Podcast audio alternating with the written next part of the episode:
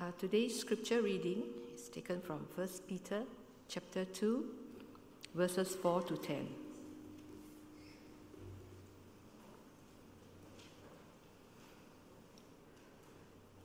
As you come to him, a living stone, rejected by men, but in the sight of God, chosen and precious.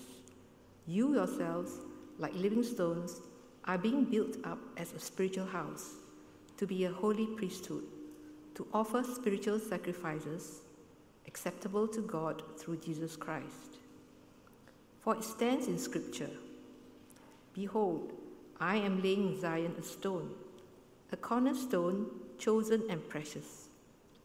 And whoever believes in him will not be put to shame. So the honor is for you who believe, but for those who do not believe, the stone that the builders rejected has become the cornerstone, and a stone of stumbling and a rock of offense.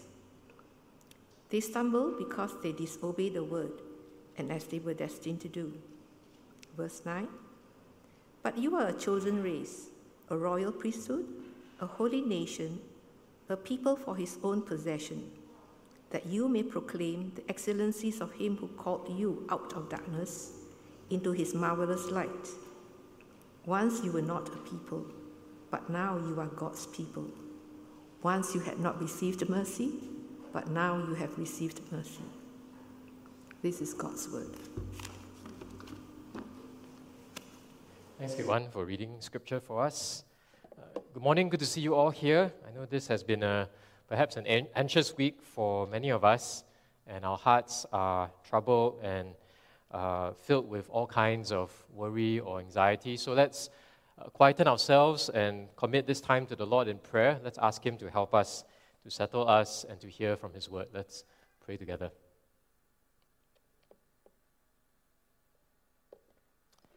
Gracious Father, we thank you for your word, and we pray that as we come around your truth, we ask that you would settle our hearts, quieten us. Father, we pray that you would give us ears to hear, hearts that are soft and receptive to your truth. And Father, we pray that your Spirit would move powerfully in us, among us, to help us to know you, to trust in you through your Son, Jesus Christ. We pray this in his name. Amen. Uh, For many years, this painting hung unnoticed near the kitchen of the home of an elderly French woman. You know, this painting looks looked like a typical religious icon with no particular artistic value. Uh, two years ago, however, when experts were valuing the contents of this woman's home, uh, they made a stunning discovery. So this overlooked painting that hung, you know, not too far from her kitchen, turned out to be a rare masterpiece from the 13th century. Uh, it was painted by the, the medieval Italian artist uh, Cimabue, who is considered the father of Western painting. This painting, uh, entitled The Mocking of Christ, was then put on auction. Uh, guess how much it received at the auction? It was auctioned off at $36 million. So, all this while, this painting had been hanging near the kitchen of this woman's home. Uh, maybe this will inspire some of us to look at the paintings in our home and maybe put them up for appraisal. This painting was hidden in plain sight until its true value was discovered and realized by these uh, appraisers. Uh, Jesus' followers are like this painting. Right? Jesus' followers are like treasure hidden in plain sight. You know, we live as God's elect, but at the same time, we are also exiles. And, and the term exiles reminds us that we don't belong in this world. So this world sees us as outsiders in a way. So we are treasure, but we're hidden from the sight in the sight of this world. Uh, what we will be has not yet appeared. And in the meantime, we live as sojourners, we live as people who don't belong, as people who are headed for a heavenly homeland. And when the world looks at us, the, the world doesn't see people who look impressive. Uh, and as Paul reminds us in his letter to the Corinthians, oftentimes we will look weak and foolish in the world's eyes. And this world will reject God's people. Uh, the world doesn't see us as treasure. I think oftentimes uh, the opposite. First Peter was written to believers suffering for their faith, believers who lived as exiles and sojourners in the world, believers who didn't belong here and were often rejected because of how different they were from the world. So First Peter is written to encourage them. And because these believers chose Jesus over the world, they were often mocked, rejected, and abused by their families, by their friends, by their co workers, by their bosses. Uh, these Christians lost their social standing, they lost their sense of identity, they lost their sense of belonging. They were probably going through somewhat of a crisis of identity because they chose to follow Jesus. And indeed, trials can often make us feel isolated and alone. And trials can also tempt us to distance ourselves from community, even Christian community. You know, you ever have this experience where you go through some tough times and instead of leaning into the Christian community, tough times actually make us pull away. Right? Maybe we think in our minds that, oh, I'm going through this really tough time, and until I kind of sort this out, I'm not going to be at church. I'm not going to be at CG. I'm not going to meet other Christians until I sort this out. Have you ever had that experience? I know I have. You know, I've thought that in my own heart. So trials can make us pull away from community, even Christian community. We may become less keen to gather as a church. Uh, even as I say this, I, I realize that we live in a pandemic, and this gathering indeed is a grace, from, grace of God. And I'm thankful that we all still choose to come here and spend this morning together in person. Trials can also strain relationships in the church. You know, when we're hard pressed or stressed, in the world, we may take out our frustrations on one another right, because we are under pressure in the rest of our lives. In, in fact, right before this passage, I think it's rather interesting that Peter urges these Christians to put away all malice, deceit, hypocrisy, envy, and slander. You know, these are all relational sins. Right? So perhaps trials are pressing these Christians so hard that they are doing these things to one another. Right? envying one another, slandering one another because of the stresses of their trials. When trials come, we may also be tempted to be less fervent for the faith. A, a subtle worldliness can creep uh, unnoticed into our hearts, leading us to seek our identity and worth in this world. Maybe trials make us feel like we, we need to conform to society in order to fit in know, it's too difficult to stand out, so why don't we just fit in? Less, you know, we take the path of least resistance. As the saying goes, if you can't beat them, join them. How shall we live faithfully in a fallen world?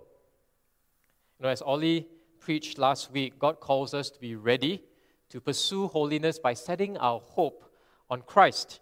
And in this passage, Peter holds out hope for us as well.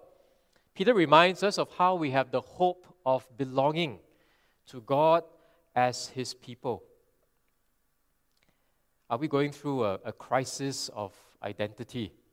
maybe that sounds a bit serious, but you know, maybe, have, maybe we've forgotten or neglected our distinct identity as God's people.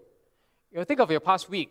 You know, how have you lived in this past week? You know, have we considered who we are in Christ?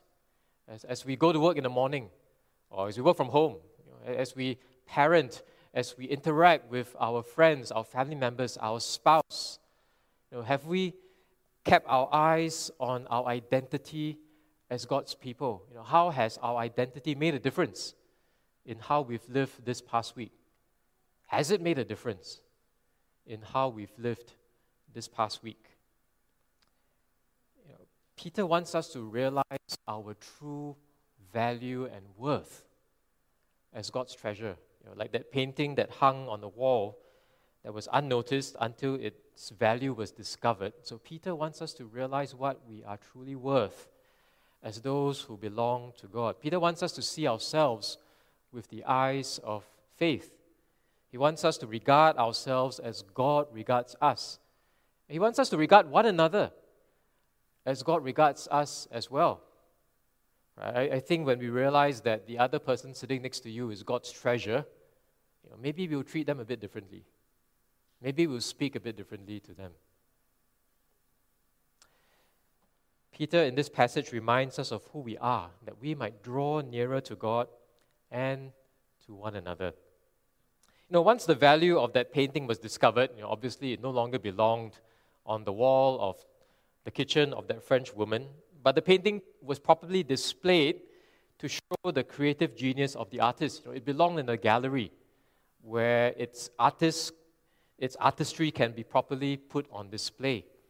And in a similar way, Peter wants us to know who we are in Christ so that we might be properly put on display, that we might display as God's people the glory of our Redeemer.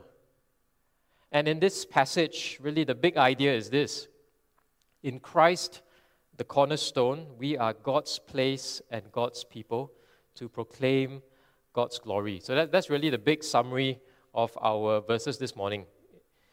In, in Christ, the cornerstone, we are God's place and people to proclaim God's glory. So we're going to unpack this little summary in the rest of our time together over three points.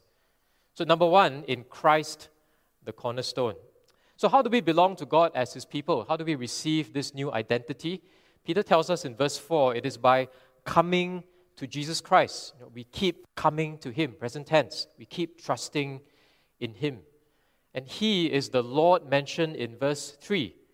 Right? Coming to Jesus means experiencing the Lord's goodness for ourselves, to know, to taste that He is good. Know, if I tell you that the best mee rebus in Singapore is in Ang Mo you know, that's true. I've, I've had it. It's really, really good. And if I tell you that, you know, I, I think for you, you think it's probably not enough for you to just hear that. You'd probably be thinking, okay, I need to taste and see for myself. You know, I need to go to Ang Mo Kio, I need to go to that hawker center. If you come to find me after the service, I'll tell you what block number it is. Uh, and then you want to taste for yourself. And in the same way, that's what Peter says about coming to this living stone. You know, it's not just about hearing lots of facts about Jesus, it's about trusting in Him, right? by, by joining ourselves to Him, by committing ourselves to Him by faith. Now, this is especially true for those of us, you know, children, this is for you, especially if you've grown up in a Christian home. It's easy as you grow up in a Christian home to hear lots of facts about Jesus because I trust that your parents are faithful in telling you about Jesus. But this passage reminds us that you know, apart from just hearing lots of things about Jesus, we need to come to Him. Right? We need to trust in Him, to, to take Him as our Lord and our Savior, to taste and see that, yes, He is good. And Peter says when we come to Jesus in this way, we belong to God through faith in Christ. Now, who is Jesus? Why should we come to him? Peter tells us that he is a living stone, verse 4. You know, in several Old Testament passages, God promises to save his people by providing them with a safe place. The stone in these Old Testament passages represents this sanctuary of salvation for example, in Psalm 118 that we read earlier in the call to worship says, I thank you that you have answered me and have become my salvation. The stone that the builders rejected has become the cornerstone. Isaiah 8, he will become a sanctuary. You know, and the flip side of that, and a stone of offense. Isaiah 28, therefore, thus says the Lord God, Behold, I am the one who has laid as a foundation in Zion a stone, a tested stone, a precious cornerstone of a sure foundation. Whoever believes will not be in haste. And Jesus is not just one stone of many, He is the cornerstone. He is the foundation on which God will build His spiritual house. This new temple is built around Jesus. You know, he's the one who gives shape to the whole structure. He's the one who holds everything together as the cornerstone. And we come to him because he is the only Savior for sinners. He's the cornerstone. There's no one else, no other foundation on which we can build. And he's a living stone because he is alive. He has been raised from the dead. Yet, Peter tells us Jesus, this living stone, was rejected by men. Verse 4. he was crucified as a condemned criminal. But you know, when, when Jesus died on the cross, he, he didn't die because of his own sins. Jesus had no sin, he was sinless. He perfectly obeyed the Father. Indeed, he went to the cross precisely because he was obedient to the Father. The cross wasn't an accident, it, it wasn't bad things that happened by chance to Jesus. No, he was going to the cross in full obedience to the Father. He was obedient even to death on the cross. So Jesus suffered. He was rejected. He died according to God's will. Jesus died for sinners like us so that we can be forgiven and brought back to God, made right with Him, if we trust in Christ alone, this cornerstone. And because of Jesus' obedience to his Father, God the Father exalted Jesus as King forever by raising him from the dead. So Jesus was despised by this world, but in the sight of God, chosen and precious, right? Or honored. I think the word precious might be better translated honored, chosen and honored by God the Father. And indeed, in chapter 1, verse 20, Peter tells us that Jesus was foreknown before the foundation of the world. The Father loved him before the beginning of time. The Father set him apart to be king over God's kingdom before the world even began. He was foreknown. Jesus is God's chosen one, his anointed one, uh, the Messiah, the Christ. So, this is who Jesus is. That's why he is eminently suited to be our cornerstone, the living stone. We have all turned away from God. We have all sinned against God, who made us for his glory. But instead of worshiping him and trusting in him and being thankful to him, we have lived for ourselves.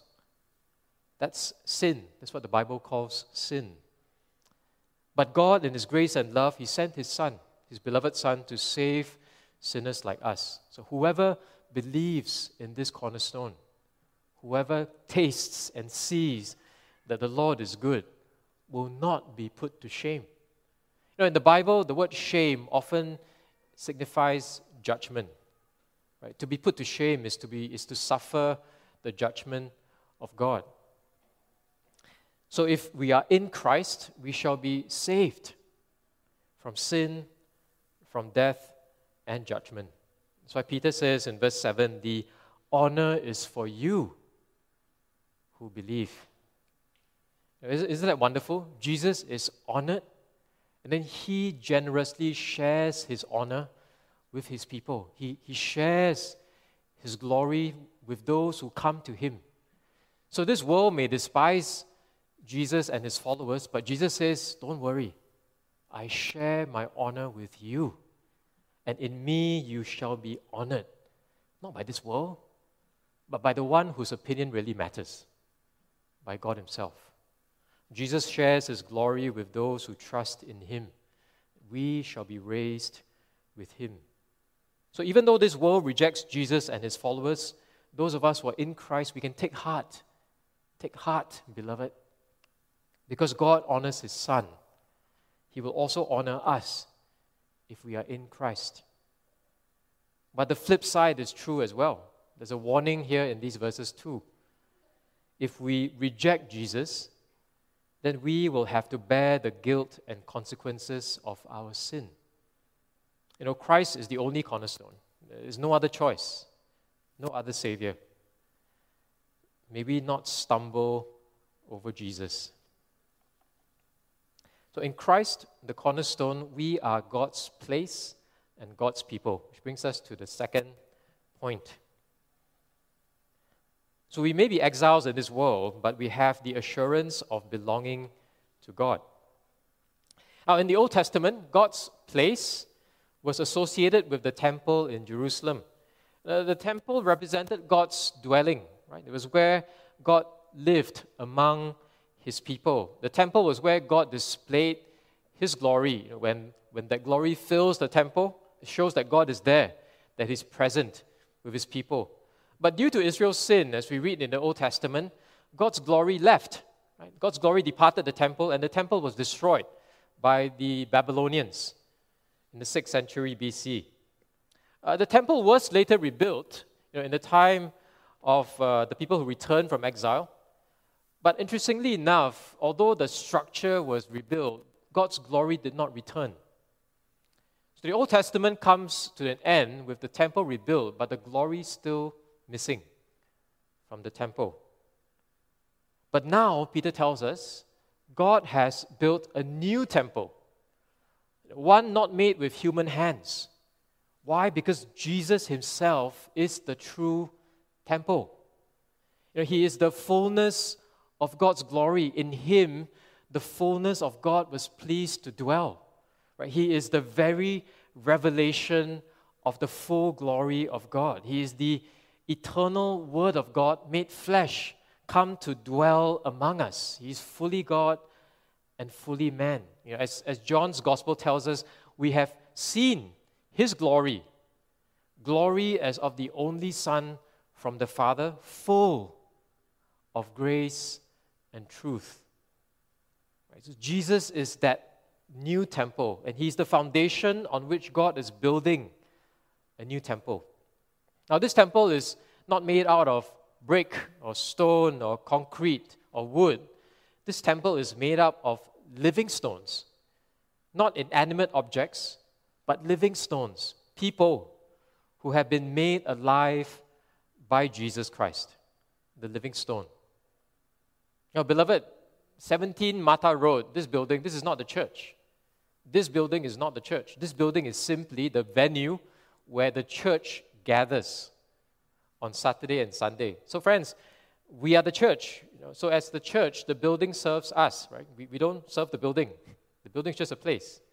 It's just a convenient gathering point for the church. You know, this, in the same, this is what this passage is getting at, right? The, the, the church is made up of living stones, of people. People, maybe not forget that, that this building is not the church. We are the church. And because Christ is risen, we share in the power of his resurrection life. That's why in the living stone, we become living stones. You know, recently I completed a 1,000 piece jigsaw puzzle with my, with my kids. You know, it took us about a week or so to complete it. You know, if, you have, if you've ever done the jigsaw puzzle, especially the, the, very, the, the ones with a lot of pieces, and each piece is really small, you pick up a piece in that jigsaw puzzle, and the piece doesn't make a lot of sense. Right? You know, it's this odd-shaped piece with maybe different colors or patterns on it. And if you just look at that one piece, it doesn't look very meaningful. Right? It seems just very random, just that one piece. But when, when you find where that one piece belongs, and you put that one piece in that, and you're right there in its slot, where it belongs, and then you put all the little pieces together, and then you take a step back and you look at the completed puzzle, suddenly it all makes sense, right? Every piece makes sense. It's a coherent whole. The, the, the picture looks beautiful. Every piece has a part in this whole, and the whole gives meaning to each individual piece. And that's exactly how we should think of ourselves as living stones. The whole is much better than each individual living stone. You know, God has saved us as distinct individuals. Each one of us has a story to tell of His grace. But while salvation is personal, it is not individualistic. God didn't just save us as living stones to allow us to continue as living stones. Right? if you look at a pile of living stones, it, it, just doesn't make a lot of sense. Right? You know, but when you put all those living stones together into a structure, into a building, ah, now you see why those living stones matter. And that's what Peter wants us to see. You know, when, when trials tempt us to pull away from community, to isolate ourselves, or to, to, to try to live the Christian life on our own, Peter reminds us that we're not meant to live as individual, isolated living stones. We're meant to be part of the temple, the spiritual house that God is building. So, friend, are, are you trying to live the Christian life on your own? Right? Do, you think it's just a matter of you doing your own quiet time? I put it to us that just reading your Bible on your own and praying on your own, that's good, that's good, good that you do that, but it's not enough. The normal Christian life is lived in community. Living stones are not meant to be on their own, but what makes sense of the Christian life is when we come together as God's people. I, I say this especially in this season where it's so easy to become isolated by our circumstances. You know, we work from home a lot. We're told to remain at home. You know, and yes, we should keep safe, but at the same time, we need to think about our spiritual well being. You know, are we still finding ways to connect with other living stones for the good of the whole spiritual house? God has gathered us from many living stones into one temple, one spiritual house. You know, this is the amazing thing about the gospel. We're saved individually, but we're saved into something bigger than ourselves. This is what gives us meaning and purpose and significance. God has brought us together to build us up. Our unity and growth come from Him. We need one another in order to grow. We need other living stones. Know, we need to come alongside one another to encourage one another to disciple one another. And when I say disciple, you know, it, it simply means to do spiritual good to one another. Right? Read the Bible one another, pray one another, encourage one another, share life together, find ways to speak truth and build up one another. That's, that's what it means to disciple one another, to do spiritual good to one another. You know, come, come and attend this Tuesday's Equip Plus on discipling one another. Find out why we do it and how we do it. Right? Be intentional about strengthening our life together, especially in this season where it's so easy to become disconnected. You know, join us today for prayer at 3 p.m. as we unite our hearts to ask of our God, to, to express our oneness in our dependence on Him. Now, we are a spiritual house. Spiritual because God's Spirit lives in us. Therefore, we are God's place. Know, the church may not appear impressive in the world's eyes, but we are God's address in this world. And Peter wants us to know how significant we are in God's plan. The church, not the building, the people, the church is at the center of what God is doing in the world. We, beloved, are ground zero for what God is doing in the world. I know we don't often think that. That might not be foremost in our minds. But, friends, this is true. It's what Peter says of us in this passage. God intends to display his glory in and through us as unimpressive as we may seem in the eyes of this world. In Christ, we are also God's people.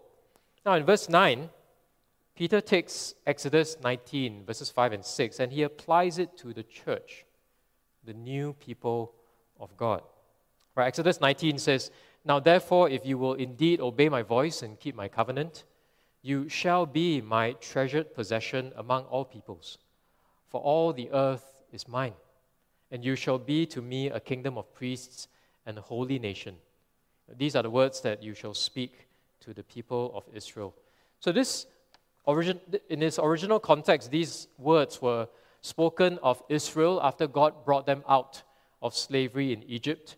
But now, interestingly, Peter takes these very verses and he says this is true of the church. This is who we are as God's redeemed people, redeemed in Christ. Because now that Christ has come, the people of God are no longer defined by family ties. The people of God are no longer defined by ethnicity. It doesn't matter if you're Jew or Gentile. The people of God are no longer defined by nationality. Whether or not you belong to the nation of Israel, it doesn't matter. And, indeed, the Christians that Peter was writing to were a mix of Jew and Gentile, maybe more Gentile than Jews. Because our relationship with God depends simply on our relationship with Jesus, His Son. So to know God is to know Jesus.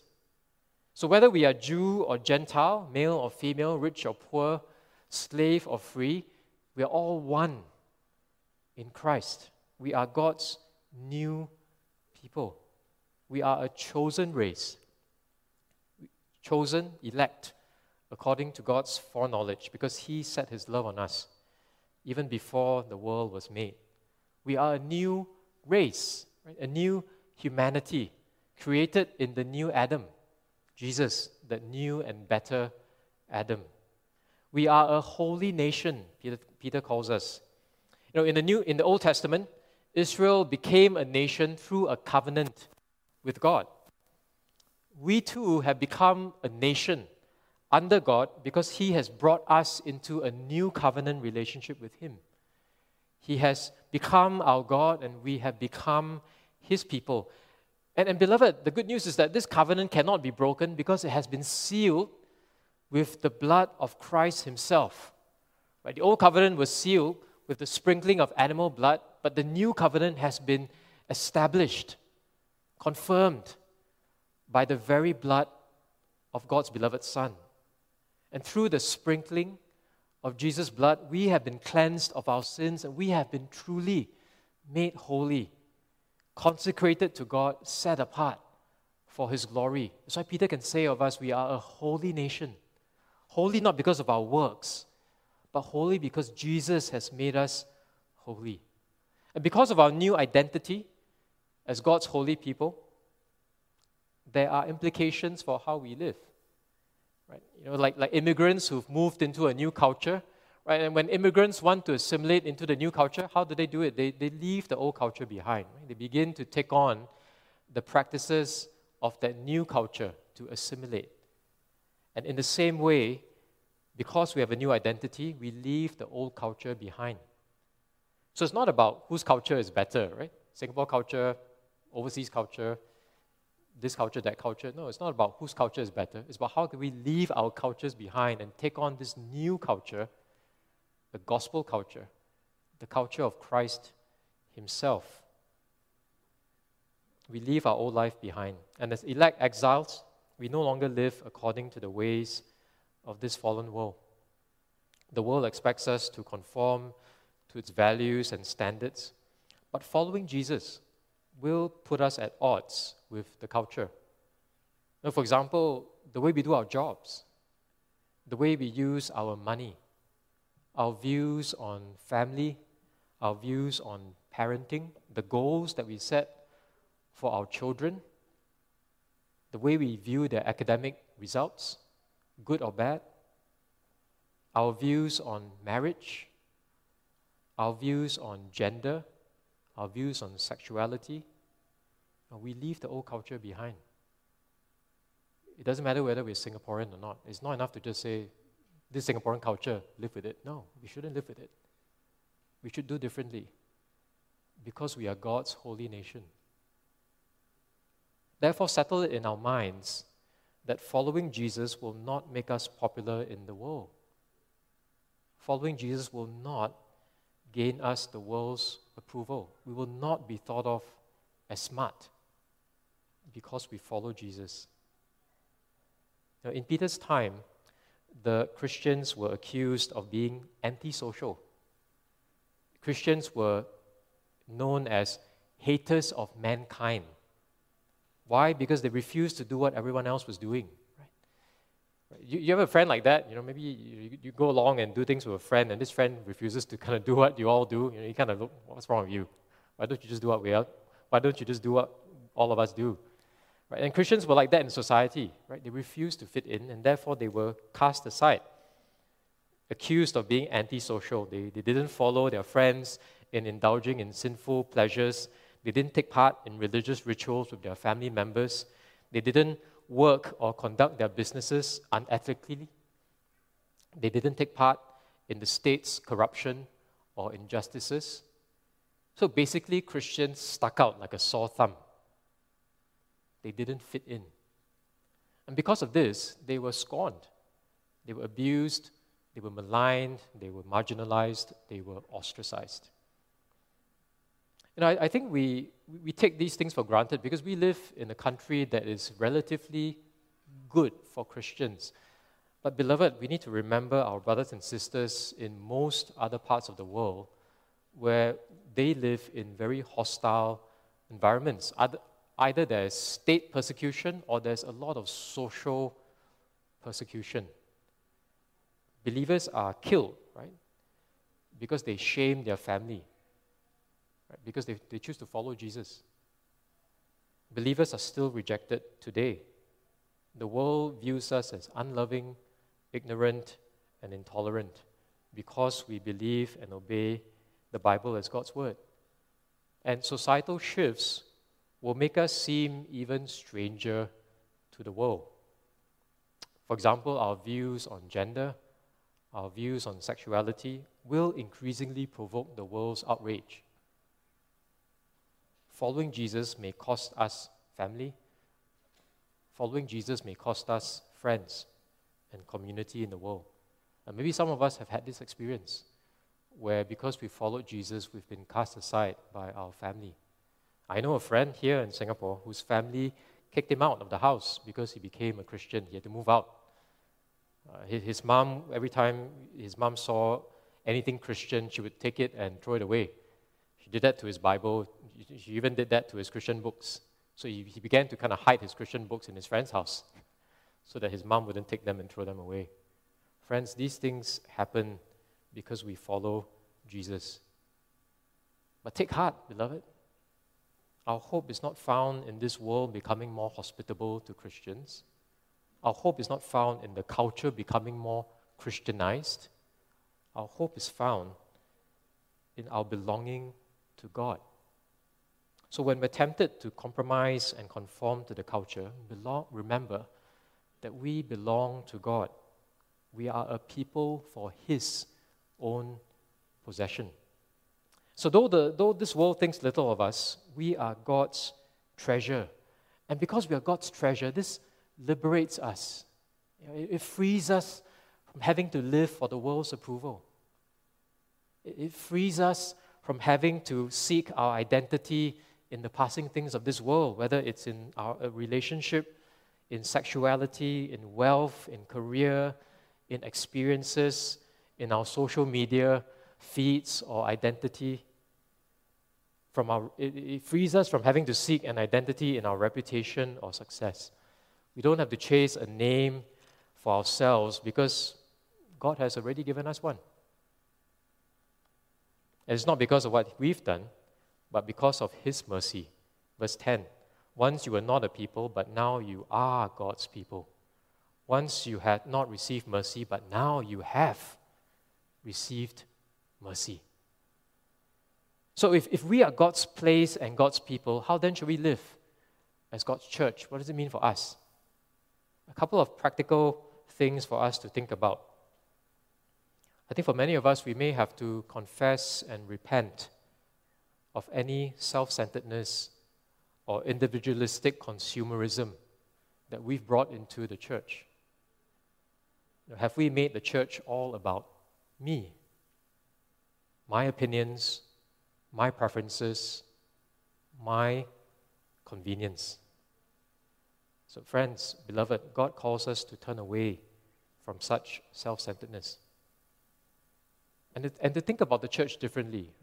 Do we cherish God's treasure? You know, look, look around. Look around at the people sitting around you. you know, tell yourself, right? This is God's treasure. You know, this is not, actually, this is not our church per se. This is God's church. And we are his treasure. And how does that change the way we relate to one another? How would that change the way we speak to one another? To the, how would that change the way we think of one another? You know, particularly when we don't get along, right? When we have disagreement, when we're unhappy about something, how, how would this understanding that we are God's treasure change the way we relate to one another? Therefore, we should seek one another's spiritual good by helping one another to grow in Christ. And we bear one another's burdens. And we invite others to help us with our burdens, to help us follow Jesus better. Now, this is what it means to live as God's place and God's people. And why does it matter that we live in this way?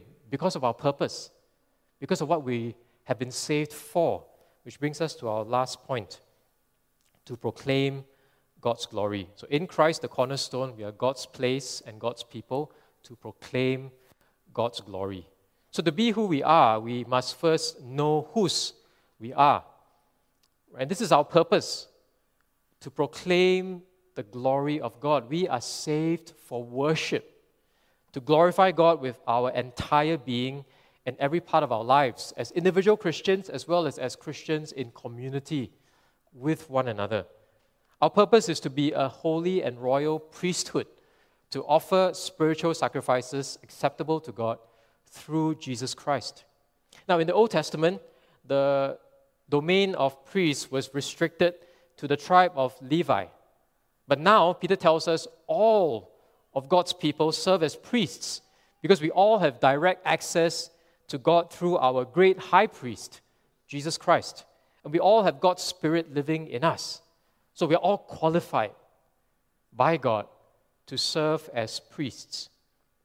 Now, the priesthood of all believers doesn't mean that each of us has the right to do our own thing. The priesthood of all believers doesn't mean that we, each of us is entitled to our own opinions. Far from it, friends. Uh, the priesthood of all believers is not democracy. Uh, that's a perversion and a corruption of this precious biblical doctrine.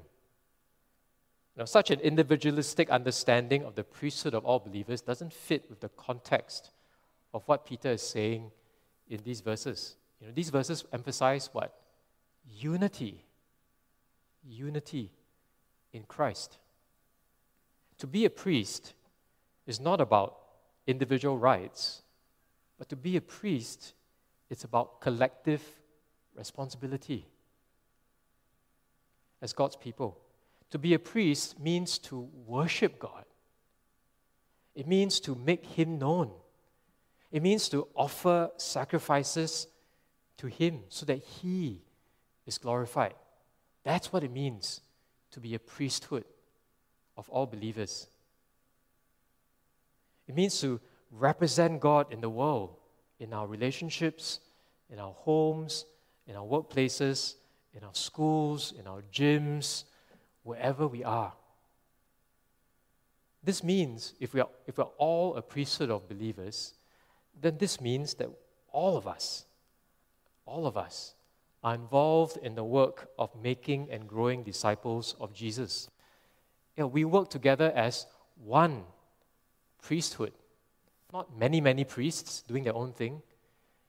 You know, we know how that turned out in Judges, right? But we are one priesthood working together to serve one king, King Jesus. Every member of the church has a part to play in building up the whole temple, the whole body of Christ. We're all consecrated to God's glory, and we are a royal priesthood because we represent the King, King Jesus. How do we serve? We offer spiritual sacrifices. Jesus has already sacrificed himself once for all sin.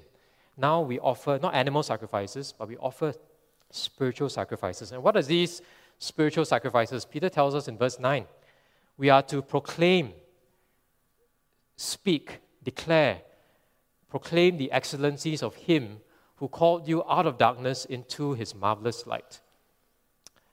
You know, this, you know, we've just, you know, we've just marked the 20th anniversary of the 9 11 attacks, right? And I think if you Google, you can probably find a lot of eyewitness accounts of people who've lived through 9 11. You know, I, I, came across a story of a man who was in the World Trade Center building, right? And as the building was collapsing, he ran out, right? So you can find a lot of these ama- stories of amazing escapes. And even 20 years from, from that time, people are still talking about those stories of amazing escapes. And in the same way, I think Peter wants us to see that we have undergone an amazing escape. We have been saved from darkness into light, an escape that is even more amazing than running away from the, from the falling twin towers of 9 11. Therefore, because we have experienced such a wonderful rescue, we are to declare the glories of the God who has saved us through, his, through the gospel of His Son. Once we were dead in our sins, but now we have been made alive. God has rescued us out of sin's dark domain and brought us into the light of His glorious kingdom. Isn't that worth talking about? Isn't that worth talking about? May we never grow tired of speaking of this amazing rescue that we have experienced through Christ. Therefore, our purpose as God's redeemed people, indeed our reason for being, this is why we live, this is why we exist. Our reason for being is to worship our Savior God, to proclaim His excellencies, to glorify God, and to enjoy Him forever, right? Our chief end. We declare God's praises by speaking of Jesus, by making him known, so that others might come to know and worship him as well. You know, as, as, as Piper puts it well, missions exist because worship doesn't. Right? That's why we do evangelism and missions, so that other people will come to proclaim his excellencies as well.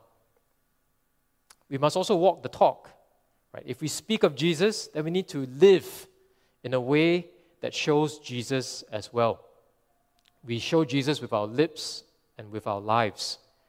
Truth without life is hypocrisy. Faith without works is dead. Therefore, we are to display God's excellencies by reflecting Christ's character. We follow his example. As Peter tells us in, in verse 21 to this you have been called, because Christ also suffered for you, leaving you an example, so that you might follow in his steps. And in our next couple of sermons, we're going to think more about what it means to follow in Christ's steps. We live in a way that shows Jesus' holiness, his grace, his mercy, his compassion, his love, patience, humility, and righteousness. Beloved, lives transformed by the gospel commend the truth of the gospel. We glorify God by how we live together as a church. Right? If you see some of those verses in the next slide, we glorify God by how we live in the world, how we live at work, right? how we live in marriage, in society, in suffering. So Peter is going to talk a lot more about this in the rest of his letter. But, beloved, as we draw to a close, you know, ponder this question How do our lives, our life individually as well as our life together as God's people, how do our lives testify to the gospel? Do we know the value of who we are? We have an exalted calling as a church to glorify God. In Christ, the living cornerstone, we are God's place and people to proclaim God's glory. This is our glorious identity in Christ. So, how are we living according to who we are? Let's pray together. Dear Father, we give you thanks and praise indeed for how you have saved us, not because we are deserving, not because we are righteous, but you have saved us by your grace and mercies in Christ. Father, as we come to you now as your people, Father, we pray that you would search our hearts, that you would expose us before you, reveal to us areas in our lives that we have forgotten our identity in Christ. We have sought to live for the things of this world. Father, forgive us. Help us to confess and to repent, to turn back to you. Father, in this moment of quiet reflection, we pray that you would search us by your Spirit Convict us of areas of disobedience, of rebellion against you, and help us to turn back to you, to know who we are, and to trust you with our new identity. Father, we thank you for how you have made us your people, and we pray that as we go forth into the world this week, we pray that we would live in a way that displays your excellencies. Help us to proclaim your glory with our lips as well as with our lives. Help us, we pray, for your sake. And we ask this in Jesus' name. Amen.